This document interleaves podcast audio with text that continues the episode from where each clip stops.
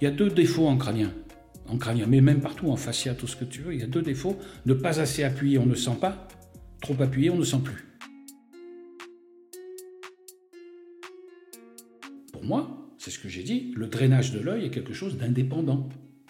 À son propre circuit. À son propre circuit de son drainage. Propre courant. Le mouvement mineur, il crée, il dirige, mais aussi il annihile le, grand mouvement. J'enseigne le mouvement respiratoire primaire. Et je, je l'enseignerai, je le défendrai jusqu'à ma mort. Parce que je suis à peu près persuadé qu'un jour ou l'autre, on dira oui, ça existe. Bienvenue dans le cabinet d'ostéopathie, le podcast qui parle d'ostéopathie. Je suis Grégory Planet, passionné depuis plus de 15 ans par ce métier. Avec mes invités, je vous propose de parler de cette médecine manuelle au travers de leur parcours et de leurs expériences. On se retrouve sur Instagram et d'ici là, bonne écoute.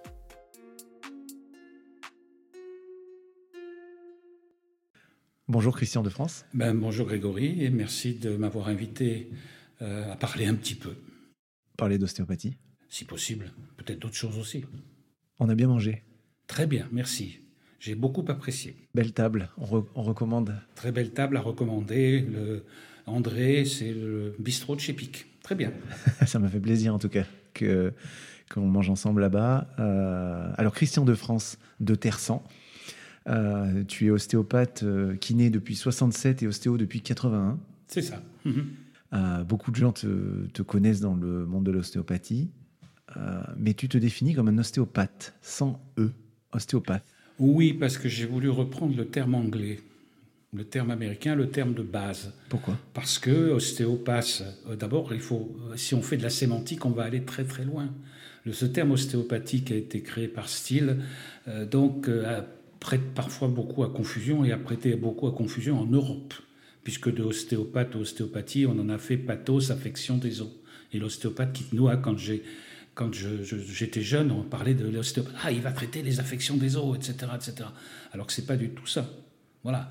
Parce que les termes de sémantique sont importants. Pathie, effectivement, ça vient de pathos. Pathos, on en a fait pathologie après.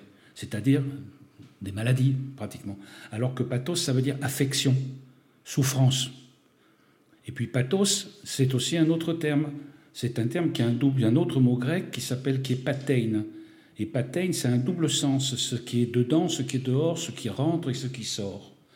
Et celui qui fait de l'ostéopathie, il est ostéopathe. Et le path, c'est la voie, c'est le chemin. Okay. Et ostéo, c'est la structure, globalement. Donc, c'est le chemin de la structure. J'adore. J'adore cette réponse. C'est voilà, pour ça que je t'ai emmené dessus. C'est comme ça que je, je, je, vois les choses. Et donc, le travail de l'ostéopathe, c'est de traiter la structure, pardon, pour que l'affection qui est rentrée de l'extérieur, eh bien, on puisse de nouveau ressortir quelque part. Parfait. Grâce à nos mains, à la, à la, à la force de guérison, etc., etc., etc. Alors, tu rentres dans le vif du sujet, force de guérison, euh, tout ça. Il y a peut-être des ostéopathes bah, que, que, ça va chez L'auto-guérison, c'est connu dans la médecine aussi, non, quand même. Tu... Les forces d'auto-guérison, les forces de régulation, le corps, il est fait pour résister. Il est fait pour se, se il est fait pour s'équilibrer. À partir d'un moment où effectivement c'est dépassé, la physiologie est dépassée, bah à ce moment-là, il y a des pathologies qui apparaissent. Qui t'a inspiré là-dessus, toi, pour avoir cette, cette bah, vision Déjà, moi, j'ai une formation littéraire. Je suis pas un scientifique. Ok. Donc, je sors de, je sors de philo, glo pas glorieusement parce que j'ai pas mon bac. Donc, je suis un des rares kinésithérapeutes où, à cette époque-là, on pouvait faire kinésithérapie soit avec le bac, soit en présentant un concours. Et donc, je suis, je suis kiné, mais sans, sans baccalauréat. J'en suis fier. Donc, kiné, puis ostéopathe. Et, et d'où ma question. L'idée, c'est de, de, partir un petit peu sur, sur les gens qui t'ont formé, les gens qui t'ont inspiré. Euh, je, alors, tu peux nous en parler un petit peu de, de comment aujourd'hui Christian de France, son ostéopathie, elle est née de, oh là là, de quelle influence Ça va être long, hein ça va être long parce que euh, déjà j'ai été influencé par le, par le directeur de l'école de kiné qui était Boris Dolto. Donc Dolto, c'était le mari de, de, de, Françoise Dolto, la, la, la, pédopsychiatre, etc., très en vogue dans les années 1900, 1970 à peu près. Euh, le fils de Boris Dolto, c'était Carlos, le Bien chanteur. Sûr avec, que j'ai eu comme moniteur de massage, il faut le faire quand même. Okay. Voilà. Et donc, euh, bon, bah, j'ai eu mon diplôme, donc en 67. Et puis, euh, j'ai travaillé un petit peu, j'ai fait mon service militaire en tant que kiné, ce qui était quand même important, parce que j'ai travaillé pendant 18 mois, pendant 16 mois à l'hôpital militaire à Marseille, où j'ai appris mon métier. Et puis, euh, après, je suis monté sur Paris, et donc j'ai trouvé un poste d'assistant, d'assistant en banlieue parisienne, et ça a été mon premier contact avec la manipulation. Parce que le kiné chez qui, qui m'a embauché, avec qui je travaillais comme assistant, euh, m'a dit voilà, moi je vous embauche, je regarde, vous travaillez avec moi, mais pendant une semaine, vous ne vous travaillez pas, je vous paye, mais vous ne travaillez pas. Vous regardez ce que je fais. Je rentre dans sa pièce le premier jour, il y avait une dame qui était allongée sur la table, il est allé au cervical, craque d'un côté, craque de l'autre, les lombaires, les dorsales, voilà. Et il m'a dit voilà, moi je travaille comme ça. J'ai dit mais. Et il m'a tendu un livre. Il m'a dit voilà, vous allez prendre ce livre-là et vous allez le lire. C'était le livre de Robert Meigne, le docteur Meigne. Et il avait suivi les cours de Meigne. C'était un des rares kinés qui pu suivre les cours de Meigne. Donc, mon premier contact, c'était en 1969, mon premier contact, c'est avec ça. Avec le livre de voilà, Avec le livre de et avec ce, ce, monsieur qui s'appelait Guy Pelloil, qui était un type, un type super sympa. Robert Meigne, pour euh, contextualiser, c'était un médecin. Médecin euh, rhumatologue qui, euh, qui enseignait les manipulations, qui avait fait un peu d'ostéo, de, chiro, etc., etc., mhm. qui était chef de service de rhumato à l'Hôtel Dieu. Donc il a, il a enseigné aussi à des kinés au départ. Puis après, il s'est rendu compte que ben, ça allait peut-être poser des problèmes, et après, il nous a attaqués. Voilà, il a attaqué ceux qui manipulaient. Il fait partie des premiers. Ouais, c'est pour ça que voilà. remettre un L'étoile de Meigne, tout le monde connaît ça. L'étoile de, de la douleur, le syndrome de Meigne, etc. Voilà. Tout à fait. Euh, donc, tu as commencé par ce, ces influences-là. Et comment on arrive euh, Tu as été élève de, et, assistant de Viola Freeman. Tu oh, as, ça, c'est un peu plus avant. Ça. Tu as travaillé avec euh, Becker aussi. Oui, c'est ça. voilà, l'idée, c'est d'aller essayer chez toi de, de comprendre aujourd'hui ce qu'on peut. Oh, bah, comment on peut être en direct avec ces gens avec toi Après, je me suis installé en, en 1972 dans le Vaucluse, à Pertuis, comme kiné. Voilà. Puis j'avais l'idée peut-être d'aller voir autre chose, donc je me suis inscrit au cours d'un ostéopathe franco-suisse anglais qui s'appelait Alexander Ruperti, et j'ai suivi ses cours pendant deux ans en Suisse. Voilà. Là-dessus, quel type d'ostéopathie euh, Structurelle, pure. Très structurelle. Test et, test et manipulation. Voilà. Ah, mais j'ai beaucoup appris avec lui, beaucoup, beaucoup quelle était la, force de son apprentissage, son enseignement? Aujourd'hui, ça, découle de ça, ce qu'on trouve dans les écoles où il y avait... Oui, bien sûr. Ouais, euh, c'est très... Menton pivot, euh, ça existe toujours. Hein. voilà, ou, ou Lumberwall, ça existe toujours. C'était basé là-dessus. Il était anglais de formation, donc il avait fait la BSO, si je me souviens bien, ou quelque chose comme ça. L'idée aujourd'hui, euh, ça va être aussi de récupérer peut-être des infos qui se sont perdues en route. oui, j'ai encore des photos. Aujourd'hui. manipulations. Donc n'hésite pas à nous dire si voilà il y a des choses à nous transmettre. Oui, il y a des tas de choses sûrement. Bon, avec Alexander, c'était c'était extrêmement euh, pratique. Euh, voilà, il nous montrait oh, voilà vous avez ça, la transverse elle est comme ça, l'épineuse elle est comme ça. Là vous allez là, vous mettez la main comme ça, vous mettez comme ça, mise en tension et bing, voilà. Et ça marchait très bien. Voilà, ça c'était la, la, démarche suivante. Après la démarche suivante, ça a été de me dire, il euh, bah, faudrait peut-être que tu construises quelque chose. Voilà. Alors j'avais des copains dans ma région et un peu partout qui étaient, euh, qui étaient chez Bénichou. Voilà. Donc la MTA de l'époque, donc on est en 1974 ou 75, quelque chose comme ça, ouais, c'est ça. Et puis j'avais des copains qui étaient inscrits à Medstone. Voilà, qui faisaient Medstone. Même qui faisaient les deux en même temps. Bah, à cette époque-là, c'était comme ça. Medstone, j'avais un jeune enfant, euh, etc. Il n'était pas question de me déplacer une fois par mois, etc. en Angleterre. Donc je me suis inscrit chez Bénichou j'ai fait trois ans de, trois ans de musculosquelettique. Voilà. Et c'est là aussi où Bob Bénichou, qui était vraiment, enfin, qui avait une main extraordinaire. Moi, j'ai travaillé un peu dans son cabinet à Paris, du de Wagram. Et donc, il avait une main assez extraordinaire. Et puis, bon, il, nous promettait que l'ostéopathie serait reconnue dans les deux ou trois ans qui arrivaient. Tous ceux qui étaient à cette époque-là avec moi, ils se rappellent des phrases de Bénichou. Et puis, il avait un, associé qui s'appelait, euh, qui s'appelait euh, euh, Marc Bosetto. Voilà. Donc, trois ans de musculosquelettique, plutôt deux ans. Et au bout de la troisième année, on pouvait commencer le crânien avec, avec Marc et puis ceux qui travaillaient avec lui. Parce que Marc, il avait, Bosetto, il avait appris le crânien où, lui?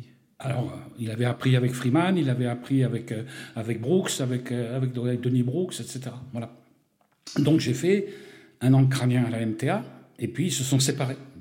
Benichou et Bozetto se sont séparés. Bozetto en 80 a créé Atman, donc 80, 81, j'ai fini le crânien. Donc certificat de musculosquelettique, certificat de crânien, voilà. DO, euh, diplôme en 1981, diplôme de la FOF. Et alors le crânien à cette époque, qu'est-ce que vous faites en crânien? Ah, on partait de tout. Hein. MRP, euh, anatomie, bien sûr, anatomie, euh, MRP, neurologie, euh, sphénobasilaire, tous les os du crâne, les techniques liquidiennes, compression des cataranctiles, roulement des temporaux, de suture, tout. le, crânien de base qui était enseigné, qui avait été enseigné par, par Sutherland et, et, à la SCTF. Et c'est comme ça qu'en fin de cinquième année, on avait un séminaire avec Freeman. Tous les ans, elle venait, elle venait chez Bozetto, elle venait chez Atman pour faire un séminaire de cinq jours, qui était le programme de la SCTF. Il y avait quoi dans ce séminaire? Il y avait euh, le programme des 40 heures de, la Sutherland Cranial Teaching Foundation, c'est-à-dire anatomie, physiologie sphéno-basilaire, flexion, extension, MRP, flexion, extension, torsion, etc., etc. Toute la sphéno-basilaire, sinus veineux du crâne et euh, roulement et compression. Voilà. Donc beaucoup de techniques. Oui, beaucoup, beaucoup de pratiques. Oui. Avec elle, il y avait toujours beaucoup, beaucoup de pratiques. Et quand tu, tu, pratiquais avec elle, qu'est-ce que tu as pu. Euh, je sais que dans tes cours, tu en parles souvent, mais là, on va le faire au micro.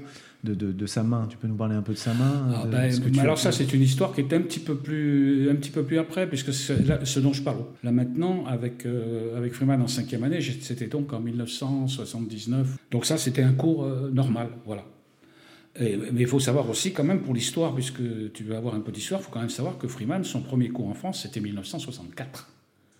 Avec Magoun et avec Choulet. Et on a la photo. si tu as la photo, c'est important de savoir D'accord Et c'est Denis Brooks qui les a fait venir parce qu'il donnait des cours déjà à des, kinés français, des cours de manipulation, etc. Et puis un jour, il leur a dit, ah ben, peut-être on pourrait parler un petit peu d'autre chose, on pourrait parler du crâne, est-ce que ça vous intéresserait? Oui, oui, ça nous intéresse. Mais il a dit, moi, je ne peux pas le faire tout seul, il faut que je demande euh, l'autorisation euh, là-haut, donc aux États-Unis. Donc, aux États-Unis, ils ont dit, oui, mais c'est nous qui allons venir. Et ça, c'est raconté dans le livre de Lionel Isartel, il ne faut pas l'oublier quand même. Dans l'ostéopathie exactement, avec, avec euh, Lionel, il y a toute l'histoire de, cette première, euh, hmm. euh, de cette première rencontre d'ostéopathie crânienne en France quand même. Super bouquin, je le, je mettrai en photo ah sur, les réseaux. Moi, je, le cite toujours aux étudiants. Les doigts qui pensent. C'est ça. Hein bah, ça, c'est une phrase de ça. Alors ça, c'est encore autre chose. Non, non. Ah, c'est le sous-titre du livre. Non, oui, mais le titre du livre, c'est l'ostéopathie exactement. Lionel et Marielle Isartel. Après, ces doigts qui pensent c'est un livre qui, c'est un livre qui a été écrit après la mort de Sutherland, qui s'appelle With Thinking Fingers. C'est un petit livre rouge, et c'est raconter la vie de, la vie de Sutherland, racontée par sa femme, Ada, et mis en page par Anne Wells. Ça s'appelle With Thinking Fingers, avec ses doigts qui pensent. Voilà, il est là en français. Oui, je l'ai celui-là, avec les doigts qui pensent. Ça, c'est sa femme qui a écrit ça. Donc Freeman, moi, l'histoire, elle est là. C'est-à-dire que je la, nous la rencontrons, j'ai d'ailleurs des photos du premier séminaire où j'étais, on était très nombreux. Et donc, euh, elle nous fait le cours. Et puis, comme elle voit que finalement, on connaît pas mal de choses, parce qu'on avait déjà fait deux ans de crânien quand même, et elle nous dit, je vais vous montrer une technique euh, un peu particulière, qui est très intéressante pour l'état général, les gens qui sont fatigués, qui sont déprimés, etc. C'est la technique de drainage des sinus veineux du crâne. Nous, on l'avait déjà vu, on nous l'avait enseigné. Donc elle nous la montre, peut-être un peu différente, elle nous la fait pratiquer, puis en partant, elle nous dit, voilà, ben, c'est très intéressant, peut-être souvent dans les, dans les cas de migraines, euh, particulièrement des migraines cycliques, euh, donc euh, dites cataméniales, et puis elle s'en va, on s'en va, moi je rentre à la maison, et puis c'était l'époque où je cherchais, comme toi tu as dû le faire aussi, un, sujet de mémoire. Parce que nous aussi, il fallait qu'on fasse un mémoire. Mais déjà à l'époque, il fallait qu'on fasse un mémoire. Et puis moi, j'avais rien. J'étais kiné, je faisais un peu d'ostéo dans mon cabinet. Bon, les lombalgies, les cervicalgies, les machins, ça ne me passionnait pas trop. Et puis, j'avais déjà une petite partie de travail de mon cabinet qui était séparée pour faire que de l'ostéopathie. Et donc, j'ai eu des patients, des patientes qui sont arrivés avec des, des céphalées, des migraines. Et j'ai mis en place cette technique-là, plus d'autres choses. Bien sûr, pour faire un traitement global, avec des résultats. Et ça, ça a été pour ça que mon mémoire de fin d'études, il a été là-dessus. Puis ton bouquin après? Puis mon bouquin, en 87, donc ça c'est quand même six ans après. Et après, donc en 81 ou 82, euh, il y a l'école qui me téléphone, en 82, je ne sais plus, je sais pas, dans ces années-là, l'école me téléphone en me disant est-ce que tu voudrais venir euh, au séminaire de Freeman cette année pour être comme assistant, pour être assistant? Oh, j'ai dit, ben oui, euh, je viens tout de suite, il n'y a pas de souci. Donc je viens à ce séminaire, et donc on était une douzaine d'assistants. Et on nous dit, il faut venir la veille un jour de plus. Bien sûr, pas payé, etc. Pas le problème n'était pas là. Revoir Freeman, bon. Et donc, la veille, l'après-midi, on est une douzaine, et des noms qui sont connus, des gens qui, ont, aussi sont ont décédé malheureusement. et donc, elle nous réunit et on travaille avec elle. On a travaillé une demi-journée à 12 avec elle. C'est-à-dire qu'elle nous disait, voilà, demain on va faire ça, après-demain on va faire ça. Donc on va répéter toutes les techniques ensemble. Qu'est-ce que tu as trouvé avec elle Alors je, vais, je vais continuer. parce qu'elle nous mettait les mains dessus quand même. Ouais. Et moi, elle a mis les mains sur mon crâne et elle m'a fait une technique de faux du cerveau. Et là, je peux te dire que je sais depuis ce temps ce qu'est la faute du cerveau. Et pourquoi? Parce que c'était une impression de, à la fois de globalité et à la fois de, de, spécificité énorme. Elle était dans le tissu. Elle était dans la faute du cerveau. Voilà. Et c'était, moi, j'étais toujours dit qu'elle avait une main de fer dans un gant de velours. Et comment tu peux m'apprendre à faire ça? Je ne sais pas. Comment tu leur apprends Parce que moi, je leur apprends pas. Je leur dis, ben, vous mettez vos mains comme ça, vous faites ça. Alors, si j'utilise des choses, ils me disent, ah, mais comment il faut que j'appuie? Je dis, déjà, il faut que tu appuies, parce que si tu n'appuies pas, tu ne pourras pas sentir. Et ensuite, j'utilise des artifices. Je dis, voilà, il y a la peau, il y a le fascia, il y a l'os. Alors, la peau, elle est comment? Elle est dure, elle n'est pas dure? Dessous, c'est dur, pas dur? Et puis, au, bout, c'est quoi? C'est dur? Alors, ben voilà, tu te dis, mais en tête, tu dis moins mou, mou, dur. Mou, moins mou, dur. Et puis tu, tu force. Et puis quand c'est dur, ben c'est côté, euh, tu, es dans le ressort de, la malléabilité de l'os. Les Américains, ils emploient trois lettres. S, W, R. Surface, R c'est reject, et au milieu c'est work. C'est-à-dire la plage entre surface et, et, et reject, c'est-à-dire le ressort qui te renvoie, où tu dois travailler. Elle est là. Pour chaque personne, elle est différente. Et c'est ce que je leur dis, c'est votre expérience qui va faire que si vous obéissez, entre guillemets, à ces principes simples de sensation, vous allez accumuler votre expérience et vous allez vite savoir, si vous avez fait 10, 15, 20, 30, 40 fois, vous allez vite savoir, chez ce patient, ce qui est mou, ce qui est mou, ce qui est dur.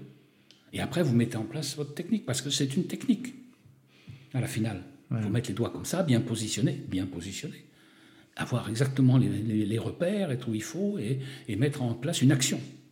Ça, c'est ce qui t'a marqué le plus chez Viola Oui, c'est ce qui m'a marqué le plus. Il y a autre chose qui m'a marqué le plus, elle était capable de mettre en méditation ou en prière, comme on veut, une salle de 100 personnes. Ça, c'est un autre problème. Je veux bien que tu nous en parles, ça, si ça t'embête pas. Bon, oui, on peut, mais bon, euh, elle disait toujours pareil, elle, parce que c'était une femme qui était, qui était très pratiquante, etc. Et c'était pas d'ésotérisme, c'était, c'était une, une, fidélisation vers quelque chose. C'est difficile à dire. Elle mettait effectivement, euh, elle pouvait mettre en, méditation, en silence, une salle de 150 personnes sans aucun problème. En fait, elle, elle, était capable de créer une atmosphère. Voilà, elle créait une atmosphère qui fait qu'à un moment donné, ben, tout le monde plongeait avec elle, si je puis dire parce qu'on en a pas mal parlé sur ce podcast, je vois que c'est quelque chose qui revient beaucoup. Est-ce qu'on peut assimiler ça à une forme d'ancrage, de présence de... Denis Brooks, il nous disait aussi, il y a deux défauts en crânien, en crânien, mais même partout, en fascia, tout ce que tu veux, il y a deux défauts. Ne pas assez appuyer, on ne sent pas. Trop appuyé, on ne sent plus. C'est pareil. C'est la même. Tous, ils ont ces mots-là. Tous, ils avaient ces mots-là. Il n'y avait pas de méthode. Et toi, euh, à quel moment tu t'es dit, euh, ça y est, là, euh, je perçois des choses Comment ça, ton évolution Je ne sais pas, c'est des choses qui est l'expérience qui fait, mais je, peux, je dis toujours aux étudiants, vous savez, il y a des jours où je sens rien. Alors je fais autre chose. Ok. Voilà. Il y a des jours où je sens rien. Il faut être, entre guillemets, disponible.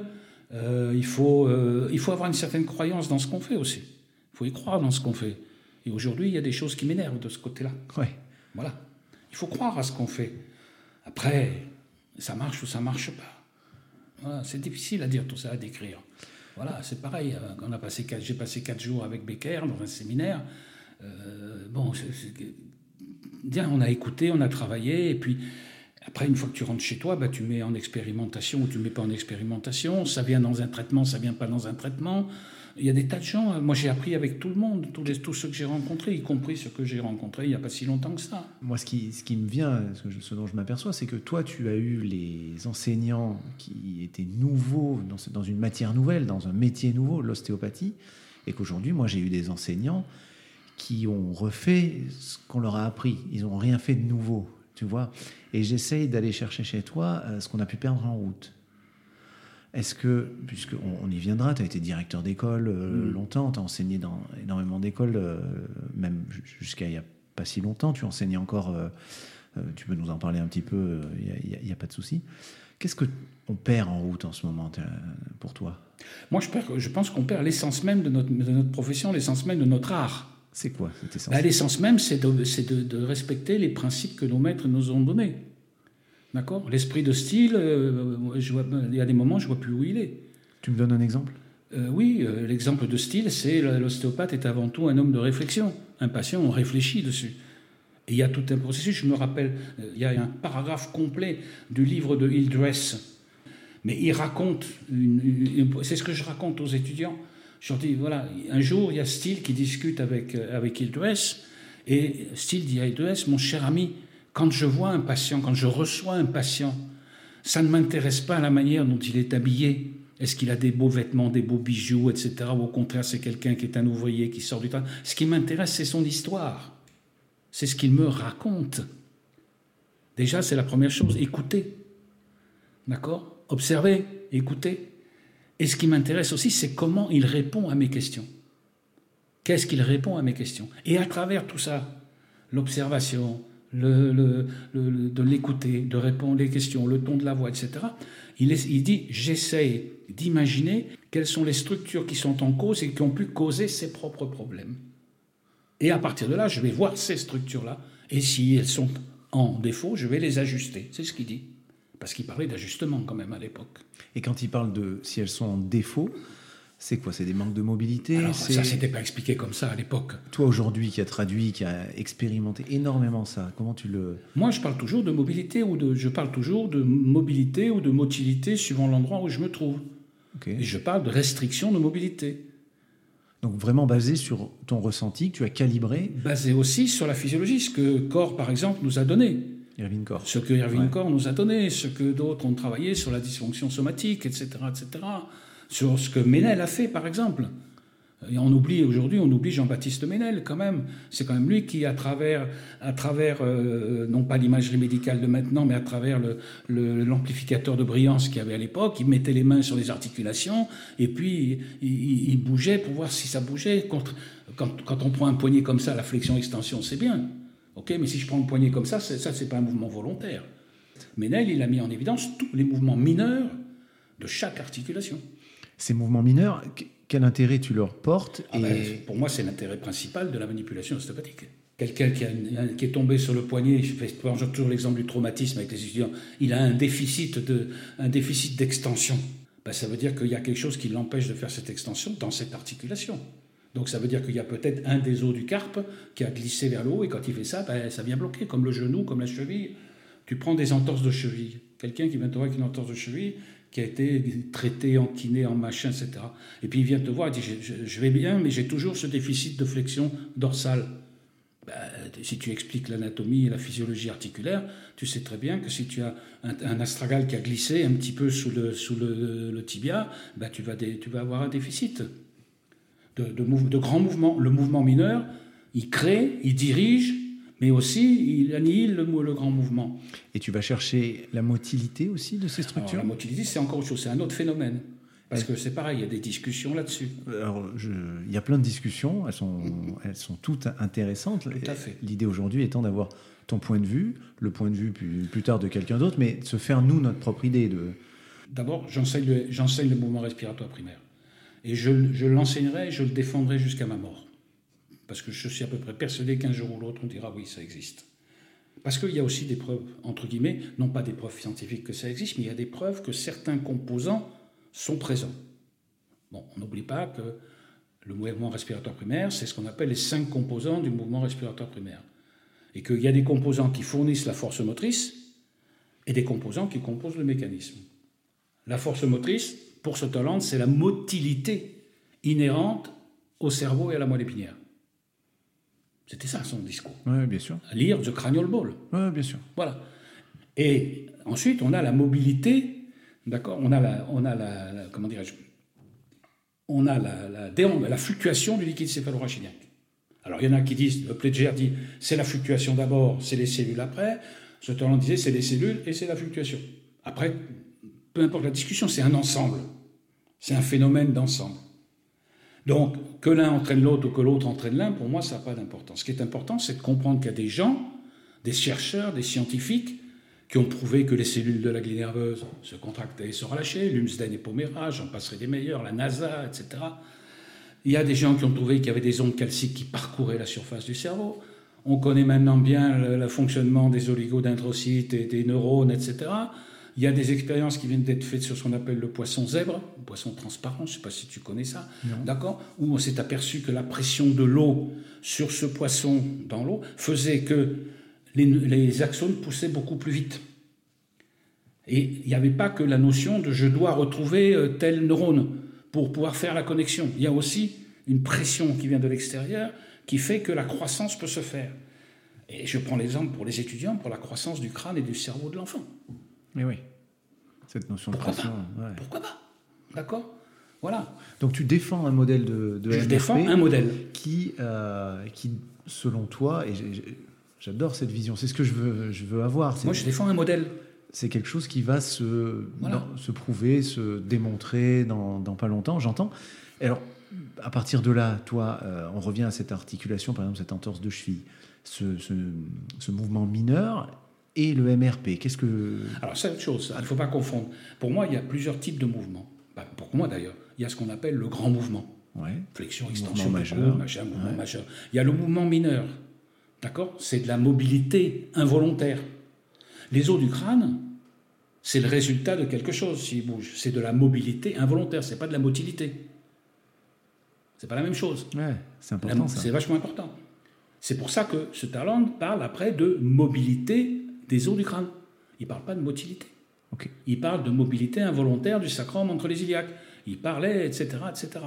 Et quand on lit son livre de Cranial Ball, en préface ou du moins dans les premières pages, et même, je crois, sur la page de garde, il y a marqué deux choses. Il y a marqué le mouvement respiratoire primaire est composé de deux facteurs physiologiques essentiels la motilité inhérente au cerveau et à la moelle épinière et la mobilité articulaire osseuse des os du crâne tous deux vecteurs d'homéostasie. C'est ça que j'enseigne à mes étudiants. Je leur dis voilà, il faut que tout ça, ça fonctionne. Et puis en plus, tout est là. Tout est dans cette sphère. Tout arrive là et tout repart de là. C'est des choses qui sont enseignées ça dès la première année en école d'ostéopathie aujourd'hui, mais qui sont peut-être pas. Non, deuxième année maintenant. En première ou deuxième mmh. année. Euh, mais qui ne sont peut-être pas, comme tu dis, on n'a pas tous un cursus littéraire où on va chercher le, sens un petit peu, un petit peu des mots, mais on, on l'a aujourd'hui. Donc parce que si tu prends la définition de motilité, c'est quoi la motilité? On va dans un dictionnaire, c'est marqué auto-pouvoir d'une structure à se mouvoir. Toutes les cellules de notre corps sont motiles, une par une. Un jour, j'écoutais une émission à la radio et qui donne la parole aux enfants. C'est des enfants qui posent des questions et c'est des grands spécialistes qui répondent. Et il y a une petite fille qui posait la question, qui disait, qui était la suivante euh, Je voudrais savoir à quoi servent les cellules de notre corps? 8 ans. Bon. Et le grand professeur a répondu, tu sais, ma petite chérie, la première chose qu'il faut que tu saches, c'est que toutes les cellules de notre corps respirent. Moi, je crois qu'il a dit le mot essentiel. Respiration cellulaire. C'est pour ça qu'on parle de respiration, que, que Sutherland a appelé ça mouvement respiratoire. Parce que la respiration, c'est quoi? La respiration, c'est un mouvement à deux temps. Inspire, expire. C'est un métabolisme. Ce qui se contracte, qui se relâche, ça fabrique des métabolismes. Et tout ça, c'était déjà euh, Becker et Freiman qui t'ont. Freiman nous a beaucoup parlé de ça, oui, absolument. Et Brooks, beaucoup aussi. Ok. Hein Donc vraiment, aussi. eux avaient cette, euh, cette ah, philosophie en, en, arrière. C'est nécessaire d'avoir ça pour euh, devenir ostéopathe? Moi, je pense qu'on ne peut pas se se couper de nos racines comme certains voudraient qu'on s'en coupe aujourd'hui. Tu as d'autres euh, d'autres témoignages d'autres personnes comme ça qui t'ont inspiré ou toujours dans la même bah, question euh, Je ne peux pas passer sous silence Marc Bosetto quand même. Je ne peux pas passer sous silence, on en a parlé, euh, Bob Benichou. Après, j'ai rencontré beaucoup de gens. J'ai beaucoup de respect pour Clive Standen, qui était directeur de la, principale de la BSO. Et toujours pareil, qu'est-ce qui t'a apporté et qui Beaucoup sur le plan, de, le plan de la, du pragmatisme de la pratique. C'est-à-dire bah, C'est-à-dire que tout doit être organisé. Euh, les Anglais, ils sont très, très organisés dans leur pratique. Si tu devais faire sa voix et me, donner un conseil aujourd'hui, tu, tu m'invites à faire quoi? Je sais pas. Pour, pour, me rendre meilleur. Non. J'ai pas de conseil à donner. C'est toi et tous ceux qui, qui euh, comme je dis, je, comme je fais un cours quel qu'il soit, je dis aux étudiants, ne me croyez pas forcément. Puis peut-être vous allez m'écouter, puis vous allez rentrer chez vous, et puis vous allez vous dire de France ce qu'il m'a dit, puis peut-être que dans 5 ans, dans 10 ans, il y a quelque chose qui va vous venir, il y a une petite lumière qui va s'allumer. Oh putain, mais c'est vrai, il nous a dit ça. C'est comme ça que ça se produit. Il faut emmagasiner, emmagasiner, et on s'améliore soi-même. Alors, expérimenter, c'est ça. À midi, on, discutait, euh, je, te posais la question de, voilà, je suis étudiant, j'ai fini mon cursus, et puis euh, derrière, alors je te parlais, on va parler un peu de pédiatrie, de comment choisir sa formation en pédiatrie, et puis je te disais, mais si moi demain je veux faire ton métier, je veux reprendre après toi ton cabinet, je te dis, Christian, tu es à la retraite, j'aimerais reprendre après toi. Qu'est-ce que tu me conseilles? Tu me parlais de compagnonnage, tout ça. Est-ce que tu mmh. peux nous donner des, clés pour euh, progresser en sortie d'études Alors, puisque tu parles de pédiatrie, euh, c'est pareil, je vais mettre un peu les pieds dans le plat. Je pense qu'il y a beaucoup trop de formations qui sont trop longues et qui ne parlent pas assez d'ostéopathie. Comment on choisit sa formation en pédiatrie, puisque c'est pas dans le cursus Courte et pratique. Courte et pratique. Quatre jours. Quatre jours, plus après peut-être deux, trois jours de plus pour arriver, etc. Mais ça suffit, il n'y a pas besoin, pas besoin d'aller plus loin, à mon sens. Et alors les clés, les, on reviendra sur ma question après dans ces quatre jours, c'est quoi le minimum pour faire de la pédiatrie? Il faut savoir quoi? De quoi on a besoin? Il faut connaître la croissance du crâne, la croissance des os, du sacrum. C'est simple. C'est un enfant, c'est un global, c'est un axe central. Quand on est euh, pendant la grossesse, il ne faut pas oublier une chose, c'est qu'à la finale d'une grossesse, un utérus, ça fait, ça fait 30 cm, et un enfant, ça fait 52 cm en moyenne. Il y a un différentiel de 20 cm. Mais l'utérus, et l'enfant, il croît en même temps. l'utérus, il n'est pas grand comme ça tout de suite. Donc ça veut dire qu'il y a une pression axiale permanente. D'accord? Il y a une pression axiale permanente. Voilà. Donc, ça veut dire que c'est l'axe central. OK? Et c'est pareil. À la finale, si un enfant, on va dire, il naît de manière, on va dire, eutosique, puisque c'est comme ça qu'on dit, si tout se passe bien, s'il n'y a pas d'intervention extérieure, etc., etc., sachant qu'aussi la présentation en OIAG est la seule qui est considérée comme étant eutosique, à partir de là, un enfant, c'est ce qu'on disait à table à midi, il a un travail à faire qui se résume à trois choses, manger, dormir, évacuer. Je, traduis juste euh, occiput a gauche antérieure. Voilà, c'est ça. IAG. Hein. D'accord. Ou Trois on appelle la présentation dite du sommet. Aussi. Voilà. Trois choses à faire manger, dormir, évacuer. Tu dis d'ailleurs dans des cours, un bébé dort 20 heures sur 24. Oui, c'est pas moi qui le dis, c'est la médecine. C'est la médecine. Pour les hormones 80% euh, ah ben, des hormones de croissance sont produites pendant le sommeil. Rien que ça, ça fait comprendre non, que la physiologie, c'est de dormir. C'est de manger, et ce qu'on a mangé la fois d'avant, ça doit sortir pendant que le, truc y rentre. Donc ça, c'est les, fondamentaux à connaître pour prendre en charge voilà, un enfant. Un enfant. Un enfant qui dort bien, qui mange bien, qui évacue bien, mais il n'a pas de problème, c'est même pas la peine de le voir. Ou alors on va faire un déroulé facial pour faire plaisir, on va mettre une main sur le crâne, une main sur le sacrum, on va soulever un peu, on va se faire plaisir. Tous les, tous les autres problèmes, l'enfant qui dort mal, l'enfant qui tête mal, l'enfant qui euh, euh, pleure beaucoup, l'enfant qui a des coliques à trois mois, l'enfant qui, qui fait de l'asthme un peu plus tard, l'enfant qui, etc. Ah, que tu aimes bien. Tout ça, ça vient de avant. L'enfant qui régurgite. Tu, l'enfant qui régurgite. souvent dans tes cours. Voilà, l'enfant qui régurgite. Après, il ne faut pas confondre, ils ne font pas tous des RGO. Il y a régurgitation, reflux et RGO, c'est trois choses différentes. D'accord? Mais après, si on réfléchit bien, l'accouchement, ça se présente sous un système de compression et un système d'adaptation du crâne et du corps de l'enfant au bassin de la mère. Et il y a des fois des, incompatibilités. Et il y a des pressions anormales. Comment se fait-il que la nature a prévu que pendant l'accouchement, les os du crâne doivent se recouvrir? Dans un sens, transversal, et dans l'autre sens, antéro-postérieur. Comment a-t-il prévu que 80, 65% des accouchements se font en OIAG, mais 95% se terminent en OIAG C'est quelque chose de particulier. La nature, elle a prévu ça. Mm-hmm. D'accord Et dans le monde entier, hein, c'est partout pareil. Il n'y a pas, pas d'histoire d'hémisphère sud, d'hémisphère nord, etc. C'est pas vrai. Donc, c'est qu'il y a quelque chose qui est prévu. Comment se fait-il que l'utérus dans les derniers jours, les dernières semaines de la grossesse, il change sa position. Et que le col utérin va s'orienter en avant et à gauche? Donc, il y a des, c'est, un programme, tout ça. J'en, profite pour, pour, une question. On, on, parle souvent de la version du bébé. De, de, de- des manipulations qui peuvent le faire changer de position. Interdit à l'ostéopathe. Interdit à l'ostéopathe. Toi, ta, ta vision de la physiologie, ton expérience là-dessus? Mon expérience, c'est qu'on peut traiter le bassin, on peut traiter le sacrum de la mer, on peut traiter le bassin de la mer, on peut traiter le diaphragme, on peut traiter ce qu'on veut, mais il ne faut pas, c'est interdit. C'est une Non, non. manœuvre spécifique qui doit être faite en milieu hospitalier, Non, Ça, j'ai aucun, avec surveillance. aucun problème avec Et ça. Mais, j'avertis mes étudiants, moi, je leur dis. hein. mais toi, dans ta, dans, dans ton, dans ta pratique, euh, tu en avais au cabinet euh, où tu travaillais sur la maman avec de bons résultats derrière? Non, c'était pas quelque chose de. Tu les vois pas en général, ces Ouais. trucs-là. Ok. Tu les vois pas, ou alors c'est des gens que, que tu as des patientes que tu as déjà, ils ont fait un enfant, deux enfants, etc. Elles te disent, ah mais on m'a dit qu'il était, euh, bon, bah il est, et on va bien voir ce qui va se passer. Ah ouais.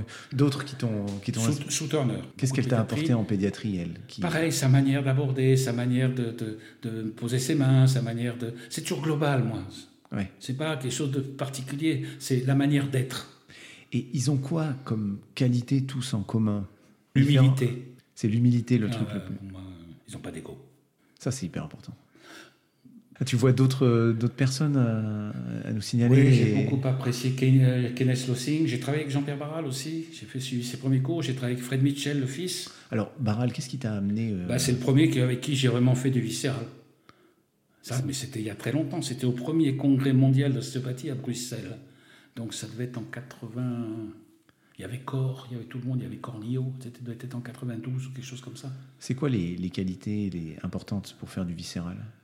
À côté de quoi faut pas passer? Faut pas passer à côté de, de- de se dire que euh, c'est surtout des problèmes de tension. C'est surtout des problèmes de tension de l'environnement, à mon sens. Moi, je travaille beaucoup en tension, je travaille pas en spécifique. Très, très peu. Tu peux aller un peu plus loin là-dessus? Oui, par exemple, tu prends un garçon que j'admire beaucoup en viscéral, c'est Jean Perrière, dont on a parlé tout à l'heure, qui lui a une- un, un- une- un système dans lequel il y a euh, ce qui se passe quand on respire, ce qui se passe au niveau ligamentaire, ce qui se passe au niveau motilité, etc. etc. Il est très. euh, il, il essaye de découper pour les étudiants, mais après, c'est de la globalité, hein, pour moi. Ok. Intéressant. Donc toi, tu fais beaucoup de crânien, de viscéral, de l'ostéo-articulaire. Tu n'as rien enlevé. Tu prônes une ostéopathie euh, vraiment Global. globale. je dis aux étudiants, je suis un ostéopathe ordinaire. C'est pas parce que je fais des cours de pédiatrie, je fais pas que ça d'ailleurs. On pense que de France, il fait que des cours de pédiatrie. Non, il fait des cours sur les migraines, les céphalées, il fait des techniques fonctionnelles, il fait l'ATM, il fait de l'ostéopathie orthodontie. J'ai fait trois jours d'ostéopathie d'orthodontie à Saint-Pétersbourg en Russie au mois de janvier. Et ça a- me gêne pas, Il y a quelque chose que tu n'aimes pas? Le viscéral. Et je laisse le structurel à mon ami Minotier. Salut Bernard. qui va L'homme bien. l'homme qui truste plus vite que son ombre. Qui va très bien. Je l'ai vu il y a pas longtemps. Euh, eh ben, je suis désolé, mais on va parler un peu de pédiatrie du coup. Oui. Même si tu n'es pas un spécialiste, puisque tu n'aimes pas les spécialistes. J'ai- J'aime pas les spécialités, non. Il y a deux mots que tu n'aimes pas, c'est patientèle et C'est spécialité. ça, voilà. Euh, Aujourd'hui, tu, tu enseignes. Alors, bah, si, si demain on veut se former, euh, donc ce que je dis n'est pas sponsorisé évidemment, mais euh, parle-nous un petit peu de la structure avec qui tu travailles pour enseigner, parce que voilà, les gens qui nous écoutent vont peut-être s'inscrire. Euh, Alors aujourd'hui, je- tu parles de quoi? De formation de base ou de, ou de postgradué? Euh, bah, les deux, tiens. Alors formation de base, je travaille pour l'école d'Avignon, pour IFOGA.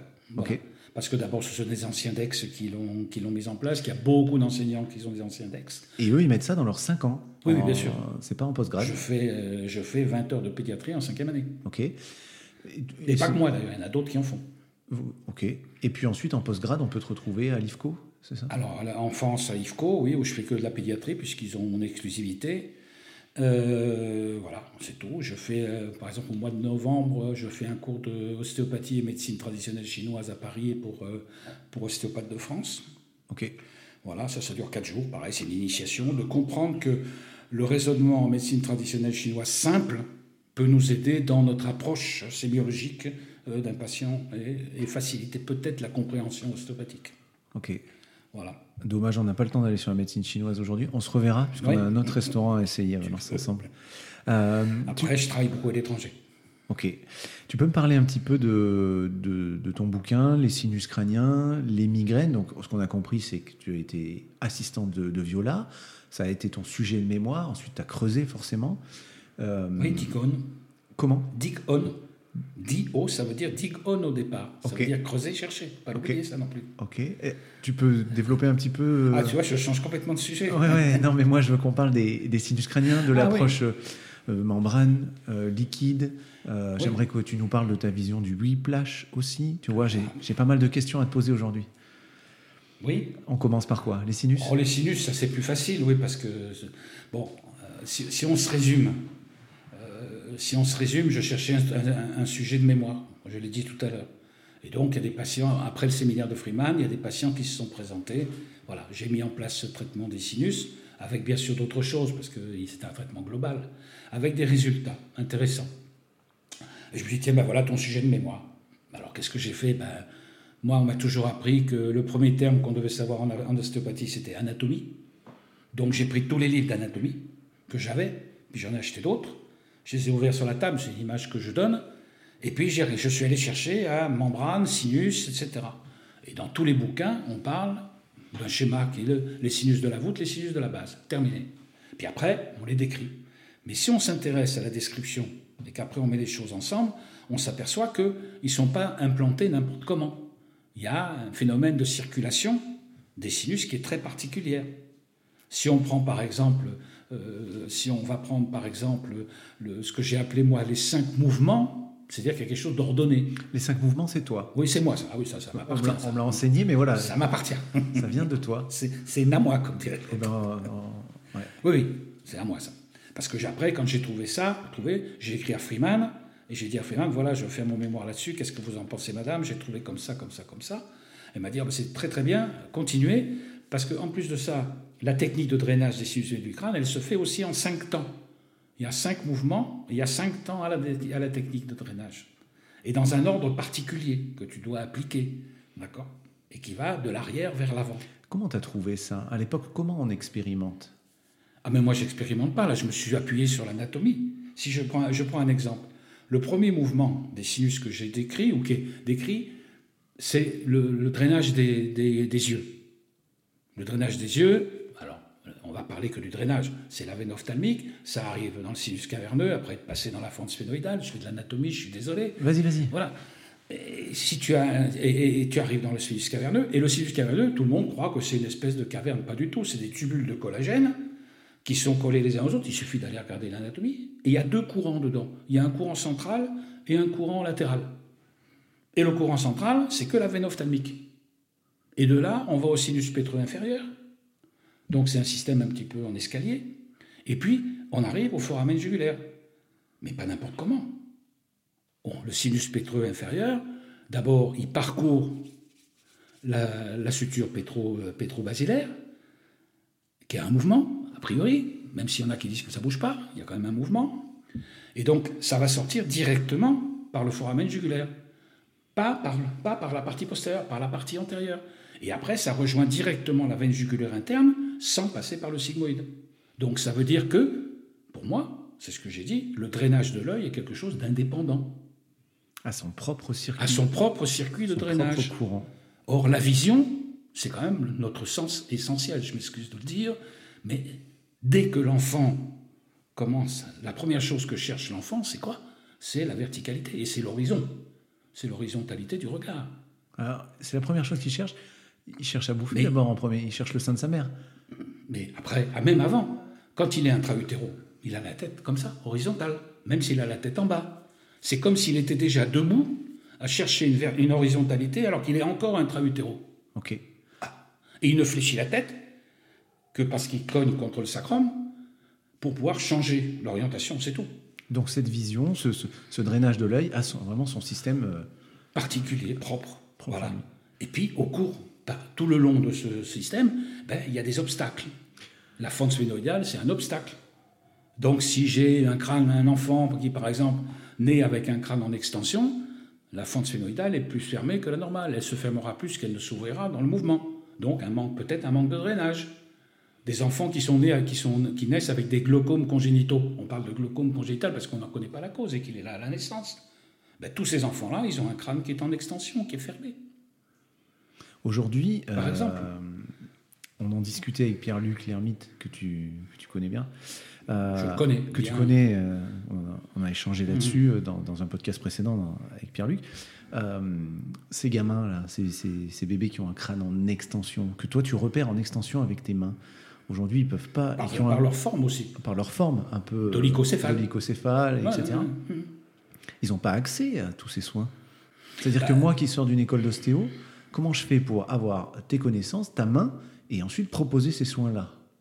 Bah, le problème, c'est pas qu'un problème de proposer. Je crois que, euh, qu'aujourd'hui, euh, si j'ai bien, ben, écoute bien ce que l'on dit dans les instances euh, ostéopathiques, on a à peu près entre 25 et 30 millions de consultations par an au niveau global et, euh, et 5 à 6 millions de consultations pédiatriques. On a 700 000 naissances en France, à peu près par an. Hein 700 000. Déjà aussi, il faut relativiser. Il y a à peu près 700 000 naissances par an en France. Et là-dessus, tu n'as que 5% de prématurés. Bon, ça fait à peu près, mettons, 40 000, 50 000. Et dans ces prématurés, il ne faut pas oublier non plus qu'on considère qu'à 37 semaines, on est normal, on est dans la physiologie. Moi, des parents qui arrivent et qui me disent Mon enfant, il est né à 38 semaines, et à 38 semaines, 39 semaines, il est prématuré. Je dis Non, madame, je suis désolé, il n'est pas prématuré. Il est un peu en avance. Mais à 37 semaines, on est physiologique. Après, tu as des classes, tu as prématuré, grand prématuré, très grand prématuré, viabilité. Ben, par exemple, les très grands prématurés, ça ne représente que 5% de l'ensemble des prématurés. 5% de 5%. D'accord? C'est-à-dire à peu près 2000 2500. Et c'est plutôt ces prémas qui vont avoir euh, ces Il problématiques? y a plus de, de toutes les façons, tous les gens qui s'occupent de prématurés, moi j'ai travaillé au service des grands prématurés de l'hôpital Nord à Marseille grâce à mon ami le docteur Philippe Mahé. J'ai travaillé un petit peu, c'est surtout ce qui nous a permis d'y amener des étudiants qui puissent voir ce que c'est et y travailler. Ça a duré pendant six ans, je crois, etc. Puis après, ça s'est arrêté parce que le professeur Palix a pris sa retraite et que Philippe Mahé aussi a été mis à la retraite et que euh, la chef de service qui est venue après, au bout de quelques mois, elle a dit Moi, vous savez, les ostéopathes, euh, bon, ça s'est arrêté, mais c'était une très belle expérience. Et ceux-là, eh, ils ne sont pas finis. Donc tu peux les aider à se terminer plus vite. Ok. C'est ça qui est important. Pour, euh, pour les aider, c'est des techniques sur ces sinus crâniens très Non, locales. pas du tout, c'est pas- c'est c'est global. C'est global. C'est-à-dire qu'on peut. euh, je mets les pieds dans le Il faut plat. les hein. dérouler. Ouais, il faut les dérouler. Le problème peut venir d'un peu n'importe Voilà. Et ouvrir le crâne, ouvrir la base du crâne, hein, décomprimer le crâne et puis permettre à l'homéostasie de fonctionner, c'est tout. où. Tu me disais à midi, c'est ouvrir, flexion, rotation externe. Ah oui, oui c'est clair. oui, oui. C'est pour ça, je reviens sur les 4 jours, les fameux Mhm. 4 jours de pédiatrie. Il faut absolument aller à l'essentiel. L'essentiel, c'est quoi pour toi? C'est ce que je te disais à midi.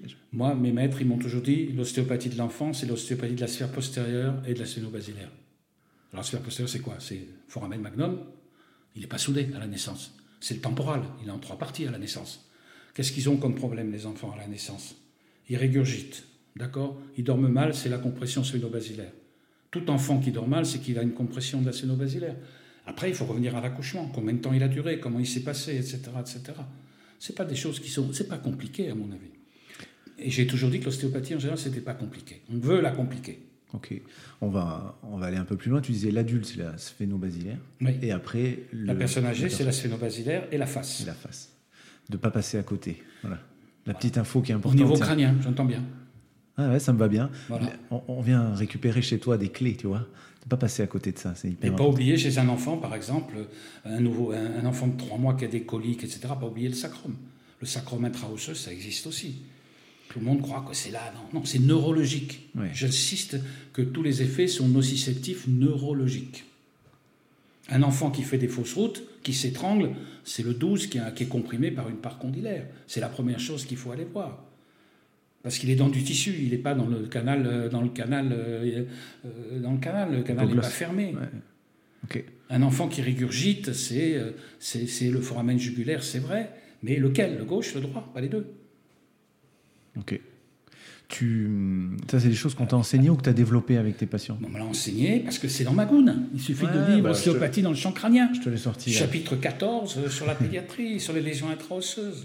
Et Tout est là-dedans. Tu as bossé un peu avec, euh, avec Nicette Serguev, Elisabeth Tissot qui Alors, ont- Nicette, je la connais un peu parce qu'elle était à la MTA euh, avec moi. Donc, elle a, fait, elle a toujours suivi Bénichou euh, pendant des Ouais. années, au départ et après, d'ailleurs. Voilà. Je la connais un peu, on s'est perdu de vue, d'accord Après, bon, elle est partie aux États-Unis, elle a fait son train là-bas, et- etc. Moi, quand je vois le bouquin de Nicette qui est là, c'est un de ceux que je conseille. Ouais. Parce qu'à mon avis, c'est- même s'il y a beaucoup de médical, de machin, etc., c'est quand même un de ceux qui, pour moi, est le mieux fait. Voilà. Tout le reste, je suis très, très, très, très dubitatif. Je t'ai pas sorti grand-chose, mais j'ai une bibliothèque qui est assez importante. Oui, moi aussi. Et justement, j'ai cru comprendre. On, va s'échanger quelques livres. Elisabeth Tissot, c'est pareil, tu vois. Je, te pose ces questions parce que c'est des gens qui ont eu les mêmes euh, cours d'origine que toi et qui ont évolué, qui ont fait grandir leur pratique. Aujourd'hui, est-ce que vous, parfois, vous avez pu avoir des, discussions Moi, pour synthétiser tout ça je la connais parce qu'elle est à Textile, qu'elle enseignait à Textile, etc., etc. Mais elle a une manière différente. Elle aborde beaucoup par la voûte, si j'ai bien compris. Voilà. Toi, plutôt Moi, je parle par la base. Par la base. Ah, oui, oui, La voûte aussi. Si je reçois un enfant qui a, je sais pas moi, trois semaines ou un mois, et qu'il y a encore un chevauchement des pariétaux, euh, ou, des, ou de l'occiput avec, euh, ou des frontaux avec les pariétaux de l'occiput, ben, je vais essayer d'ouvrir ce chevauchement, de le séparer. Ok. Voilà. Et là, je deviens quelque part mécanique. Quand j'entends certains confrères qui sont issus des écoles d'éthiopathie, etc., qui ont écrit des livres sur le crânien structurel, etc. Mais quand on prend, on met deux doigts sur une suture de chaque côté, qu'on appuie un peu et qu'on écarte, c'est bien du structurel. La définition du structurel, c'est de faire des techniques directes. Oui ou non? Oui, oui. Dans la structure. Quand je tire sur les parts condylaires d'un enfant, je fais des techniques directes. Donc je fais du structurel. C'est quoi la différence avec le membraneux et le ah, C'est pas pareil. Là, la différence avec le membraneux, c'est la sensation. Tu peux expliquer ça bah, Le membraneux, c'est avant l'osseux. Le parc condylaire, c'est du membraneux. Chez l'enfant, tout est membraneux parce que, en fait, c'est pas les parcs condylaires qui sont, entre guillemets euh, euh, déplacés. Quand on parle de parc condylaire antérieur, pour moi, c'est pas ça. C'est l'ensemble du foramen magnum qui a tourné sous les pressions lors de l'accouchement ou lors de la grossesse. Et l'ensemble des pièces du, de l'occiput sont maintenues par de la dure-mère. C'est un volant qui est fait pour tourner à la naissance. Il est fait pour tourner, parce qu'un enfant, quand il descend, il fait, il descend un peu, il remonte. À chaque contraction, il descend. Mais quand entre deux contractions, qu'est-ce qu'il fait? Des centres rotation. Eh, il remonte, voilà. Donc il fait des torsions. Il est obligé de s'adapter. Donc le foramen magnum, il va tourner. Et s'il y a des pressions qui sont trop importantes, ben, il risque à un moment donné de tourner, de rester tourné. Et c'est là que les problèmes peuvent survenir. Et ça veut dire que toi, dans tes mains, quand tu prends un bébé, tu as cette euh, conscience de, de, poser la question aux, parents, il est né dans quel sens Comment euh, Si on peut l'avoir, oui. Si on peut l'avoir. Sinon, tu le retrouves avec ah bah oui. Le protocole de Freeman de travail sur la base du crâne, c'est ça. Hein tu nous l'expliques un peu plus? Je peux, mais il y en a pour longtemps. Non, de manière. Euh, le protocole de Freeman, c'est d'aller justement euh, dans un protocole de travail qui est progressif, d'accord D'aller chercher les parts condylaires bilatéralement, puis unilatéralement, puis etc., etc. Voilà. Il y a un protocole, il y a un protocole en six points qui va travailler à la fois sur le foramen magnum, à la fois sur l'écaille de l'occiput, à la fois sur etc., mais dans un protocole qui est raisonné. Parce que la problématique, c'est que j'ai des, copains qui ont un DU de pédiatrie, euh, ils sont ostéopathes, ils ont un DU de pédiatrie, ils sont très très bons pour récupérer plein d'informations, mais ces informations, parfois, euh, quand on discute, c'est qu'est-ce que j'en fais et qu'est-ce que j'ai dans les mains. Qu'est-ce que c'est qu'un DU de pédiatrie? Eh ben, tu, tu verras. Un DU quoi? De, l'université ou un DU d'école? Ça n'existe pas un DU d'école, je suis ben, désolé de le dire. Il y a université dans DU, mais voilà, ben, on, leur donne, euh, on leur donne une certification, ou, ça. je sais pas, tu vois, ils sont euh, certifiés pédiatres. Oui, c'est ça. Si tu prends les recommandations de la HAS, euh, donc il n'y a pas de consensus sur l'ostéopathie, mais euh, aujourd'hui, enfin, tu, tu, liras, je te, ferai lire tout à l'heure euh, ce qu'ils disent. Il y a quand même. non, mais je connais par cœur. ouais, ils conseillent quand même d'aller vers l'ostéopathie avec des gens qui sont formés, formés à la pédiatrie. C'est pour ça que je te pose la question. Quand tu es formé et que tu as des informations à recueillir, tu vas les, tu vas les récupérer ces infos. Et qu'est-ce qu'on en fait après? Avec les mains, et le delta là, toi? C'est là-dessus où je voudrais qu'on ait ensemble. Ben, je ne vais pas dire que c'est simple, mais moi je dis, il y, a, des symptômes. Un enfant, on nous l'amène parce qu'il a des, a des symptômes. Qu'est-ce qu'il a comme symptômes Il dort mal? Ok. Il, crie, il pleure beaucoup? Il tête mal? Etc. Voilà. Moi, je vais mal. Et, où il a des régurgitations? Où il a des fausses routes? Où euh, il a des coliques? Où il a. etc. Où il a plusieurs choses. Après, c'est toujours pareil, anamnèse, interrogatoire, inspection du carnet de santé, discussion avec les parents. On le pose sur la table, on regarde comment il est. Je te parlais de l'attitude.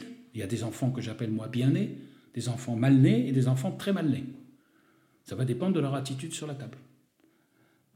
Après, tu sais qu'il est mal né, donc il a telle position, il, a, il est un peu en C, machin, il a la tête tournée, etc.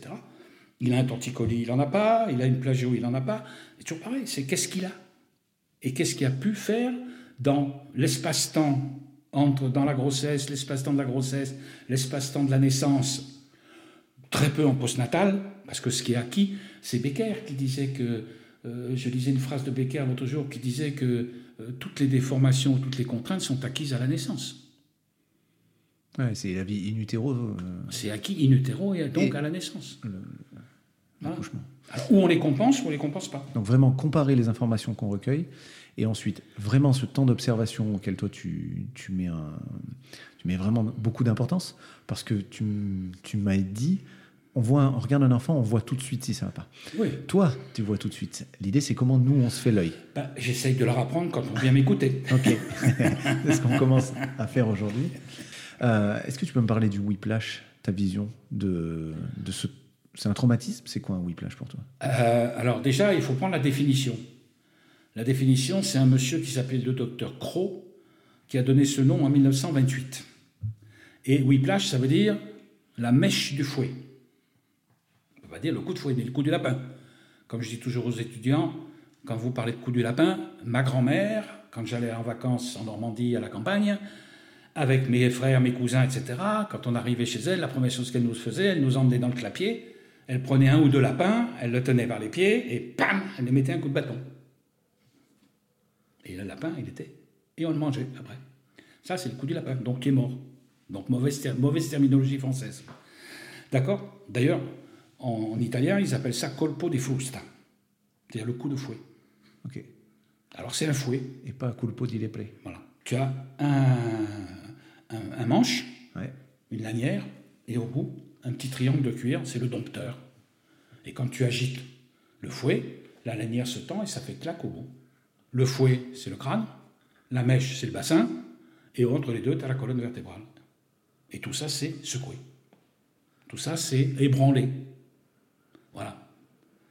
Et donc, à ce moment-là, il y a dans chaque, il y, a, X possibilités de faire un whiplash. En médecine, le whiplash, c'est, le whiplash injury, c'est, euh, c'est dévolu aux entorses cervicales bénignes. C'est tout, terminé. Il ne faut pas confondre le whiplash médical et le whiplash ostéopathique. Et nous en ostéopathie C'est global. Il n'y a pas de whiplash local, c'est un whiplash global. Il y a de tout. Tu peux tout trouver, de tout. Et comment tu les trouves?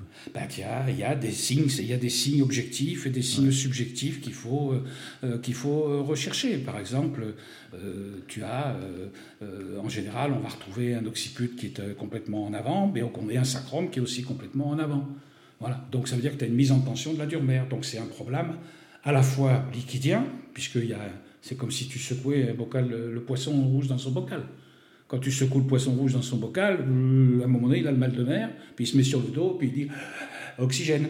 Voilà, Ben, c'est exactement ça. Le cerveau, il flotte dans la boîte crânienne. D'accord? Et quand on a une commotion cérébrale, ben, c'est que le cerveau, il a touché la paroi. Donc un côté liquidien, Il y a un côté liquidien, il y a un côté membraneux par la mise en tension, et il y a un côté articulaire. Donc il y a trois, les trois niveaux dans un whiplash que j'appelle moi whiplash ostéopathique. Il y a les trois niveaux qui sont touchés liquidien, membraneux et articulaire. donc tu vas regarder sur ces trois dimensions. Voilà. ces-. Après, je fais la différence entre le whiplash euh, récent et le whiplash chronique. C'est-à-dire celui qui, vient qui est arrivé euh, dans les trois, avant trois semaines et celui qui est arrivé qui a de plus de trois semaines. Pourquoi? Parce que, les, parce que les symptômes vont changer. Ok, c'est un faisceau d'arguments. C'est un faisceau d'arguments, et puis les symptômes vont changer, et l'ordre de traitement va changer. Quand je traite un whiplash récent, je traite d'abord le niveau liquidien, puis le niveau membraneux, puis le niveau articulaire. Alors que quand je traite un whiplash chronique, je traite d'abord le niveau membraneux, puis le niveau articulaire, et enfin le niveau liquidien. Tu as trouvé ça? Tu as, fait des essais pour. Euh... J'ai trouvé que ça marchait comme as ça. trouvé que ça marchait comme ça. Et tu en as fait beaucoup. J'en ai fait pas mal. oui. à essayer. Voilà. J'aime bien cette, cette idée.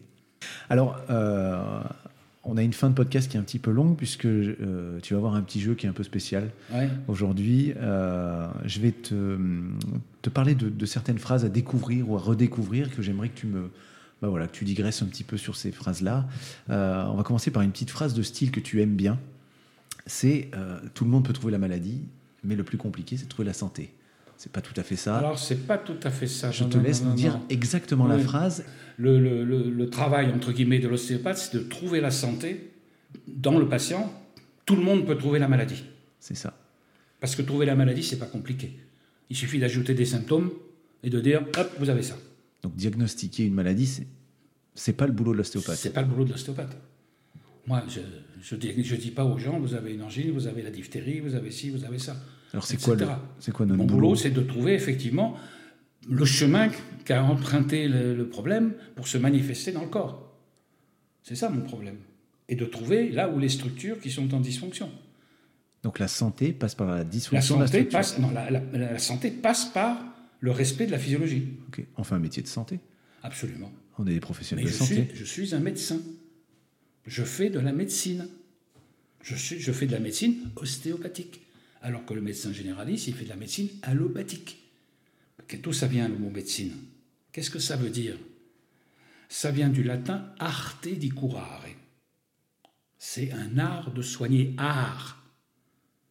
La médecine, c'est un art. Oui ou non Moi, on m'a toujours appris que c'était un art. Pourtant, ça fait pas partie du, des six ou sept arts. euh, Quand tu regardes, Non, il y a ça la fait rien. Il y a la sculpture, il y a le cinéma, il y a la musique. a- art de soigner, c'est ça. Arte di curare. Ok. Donc je fais de la médecine ostéopathique, d'autres ils font de la médecine chinoise, d'autres ils font de la médecine allopathique, d'autres de la médecine homéopathique, etc. etc. Mais je suis, un- un- au sens général du terme, nous sommes des médecins. Nous ne sommes pas des docteurs en médecine. C'est là où je fais la différence. Le docteur en médecine, en France ou ailleurs, il a un diplôme d'État qui- qui l'autorise à faire du diagnostic des machins, des trucs, etc. etc. D'accord? Mais sa finalité, c'est bien de soigner, ou de traiter, comme tu veux. D'ailleurs, moi, je dis jamais que je soigne les gens, je les traite. Et après, c'est eux qui se soignent, c'est pas moi. Moi, je donne des messages, avec mes mains. C'est le concept de médicalité. On en parlait avec Pierre-Luc, justement. absolument. Donc, tu es tout à fait d'accord avec ça. Absolument. Alors, la deuxième phrase, elle est de Zachary Como. Tu en as beaucoup parlé. euh, donc, bien sûr, euh, Robert Fulford. C'est cette phrase que j'aime bien et j'aimerais que tu, que tu développes. De par son envergure, l'œuvre du docteur Fulford passionnera tous les ostéopathes et plus largement tous ceux qui sont investis dans une approche énergétique de la médecine. Ouvrez les guillemets, Fulford dit Je vais devoir utiliser quelque chose de plus fort, c'est la médecine du 21e siècle. On est au 21e siècle. Qu'est-ce que tu en penses de tout ça? Moi, c'est ce que je te disais à table. Fulford, à la fin de sa vie, il disait Je fais plus de l'ostéopathie, je fais autre chose.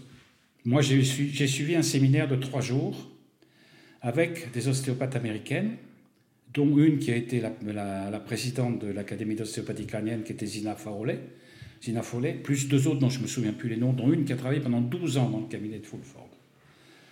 Et on a travaillé sur euh, le fameux euh, le hammer, le marteau de Fulford avec effectivement des planches que vous l'avez mis au point, avec des circuits énergétiques, il fallait, fallait faire des vibrations sur tel point, de tel mode, etc. etc. Très intéressant. Voilà. J'ai des amis en France qui travaillent avec ça euh, aussi, ça leur arrive. hein. Voilà. Alors, c'est autre chose. On n'est plus dans le contexte de, entre guillemets, de- de- du travail manuel ou de la, ou de la main. Et Il n'avait pas Voilà. tort, l'ostéopathie est en train de changer. Oui, oui. C'est peut-être pas le, le sens qui. C'est peut-être pas le sens qui lui. convient. Ok. Donc je voulais en être sûr qui- de, ce qu'on- de ce dont on parlait. Je trouve que d'abord on veut trop la médicaliser, et d'une, je suis très ferme là-dessus. Je, vais raconter une anecdote, pas une anecdote, mais quand le, référentiel de 2014 est paru, où je me suis aperçu qu'on avait enlevé 150 heures d'anatomie, 100, etc., etc., que l'ostéopathie devait se faire en trois ans, euh, enfin les techniques en trois ans, et qu'après on faisait que de la formation clinique. Je euh, j'étais à Montréal, j'étais à Montréal au congrès de pédiatrie où j'avais été invité, et en même temps il y avait le congrès de l'OIA, l'Osteopathic euh, International Alliance, euh, dont j'ai été le représentant pour Atman euh, il y a quelques années. Et donc, il y avait là le président du SFDO, qui est toujours le même d'ailleurs, que je connais bien puisqu'il avait été enseignant à Aix aussi. Donc, je me suis engueulé avec lui pour le référentiel. J'ai dit, vous avez fait une merde. C'est foutu. L'ostéopathie, si elle fonctionne comme ça, on va pas faire des ostéopathes, on va faire des techniciens. hein. Eh ben, c'est vraiment sans transition la, la phrase d'après. Ah oui. C'est très bien que tu parles de technicien, puisque c'est de Roline Becker. Mhm. tu- que tu as connu. Oui, j'ai lu. Il dit cette phrase euh, qui, qui m'a fait énormément réfléchir. hein. Euh, la physiologie corporelle fournit un effort pour produire des mécanismes de santé Mhm. dans la partie en contrainte et atteindre le plein rendement des capacités de santé. Point. Le traitement consiste beaucoup plus qu'en simple correction des problèmes de traumatisme et ou de maladie. Tu vois, la physiologie fournit un effort pour produire le rendement, pour produire la santé. Oui, mais il faut l'aider. Si tu l'aides pas, à un moment donné, elle peut plus fonctionner. Toi, quelles sont les qualités essentielles pour aller plus loin qu'une technique et pour aider cette santé? Il faut faire quoi de plus? Puisqu'on devient des techniciens, on est très bons techniciens, je pense, à l'école. Ouais. Enfin, en tout cas, on bosse là-dessus. Je pense que c'est d'abord de- d'essayer de comprendre le patient, de comprendre l'essentiel et d'aller à l'essentiel. Il n'y a pas plus de 3-4 choses à faire chez un patient. C'est quoi ces trois, quatre choses? C'est ce que j'appelle les points clés du patient. ouais, Tu nous les donnes? En fonction, non, je ne les donne pas parce que c'est jamais les mêmes. Quoique, si on reprend par exemple Little John, on s'aperçoit que si on réétudie les lignes de force de Little John et que si on fait nos statistiques sur entre guillemets les manipulations ou les lieux où on fait quelque chose, c'est souvent les mêmes. Ok. C'est Ça vaut, souvent les mêmes. ça vaut le coup de monter une étude là-dessus? Peut-être, je sais pas. Ok. Voir combien de fois on manipule des cadres par, par semaine, je sais pas.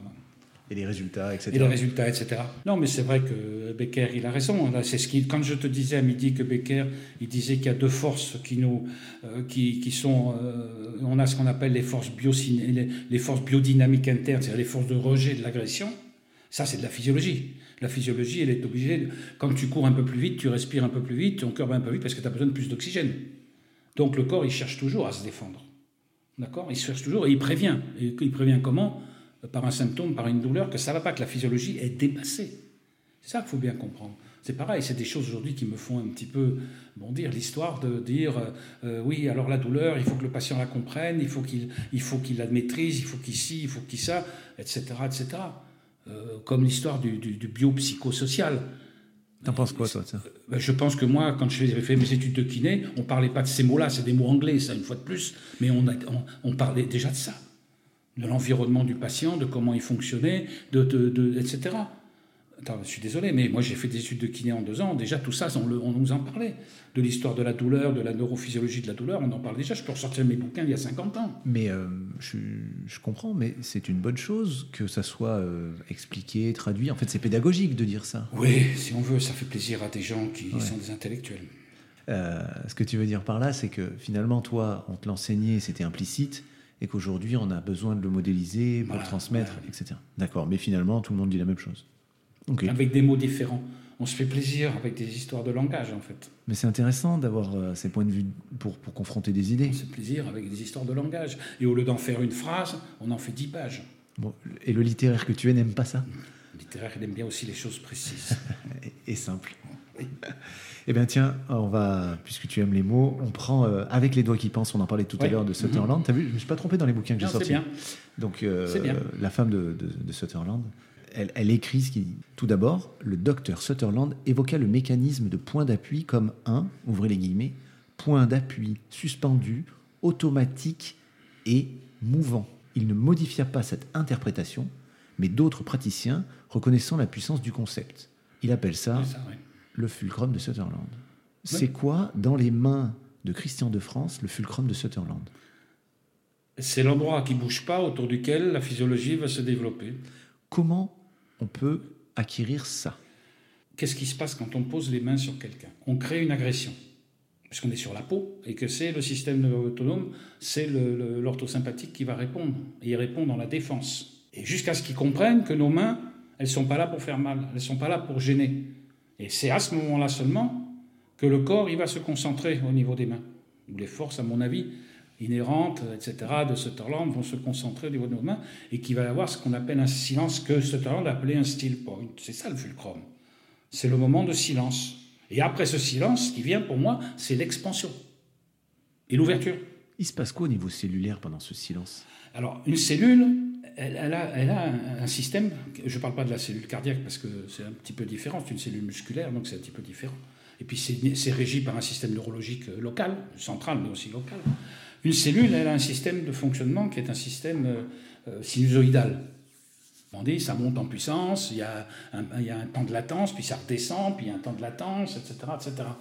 Donc, l'histoire de la flexion ou extension, moi je t'explique comme ça. C'est-à-dire que la montée en puissance, c'est le temps de flexion. Après, il y a le temps de réflexion de la cellule. Quand tu respires, normalement, tu as un temps de latence entre ton inspire et ton expire. Il y a un temps de latence entre la systole et la diastole, etc. etc.